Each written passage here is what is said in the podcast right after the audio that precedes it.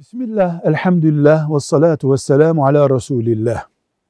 Kardeşimiz diyor ki, kadın boşandığında veya kocası öldüğünde iddet bekletiliyor.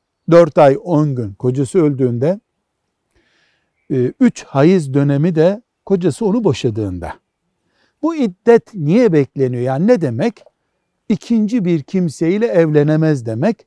Rahminde boşadığı veya kendisi ölen kocasının sulbu olabilir, çocuğu olabilir, spermi olabilir endişesinden dolayı. Şimdi tıp çok ilerledi. Basit bir tahlille bu kadının rahminde böyle bir risk var mı yok mu tespit edilebilir.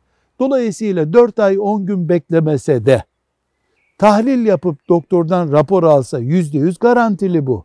Dolayısıyla öbür gün evlenme hakkı olsa kadının caiz olmaz mı? Derken hemen diyoruz ki asla olmaz.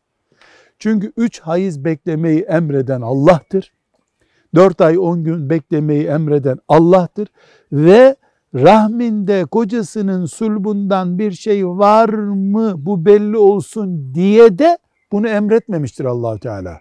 Sebebini açıklamamıştır. Alimler hikmet olarak ihtimal böyle bir şeydendir diyorlar.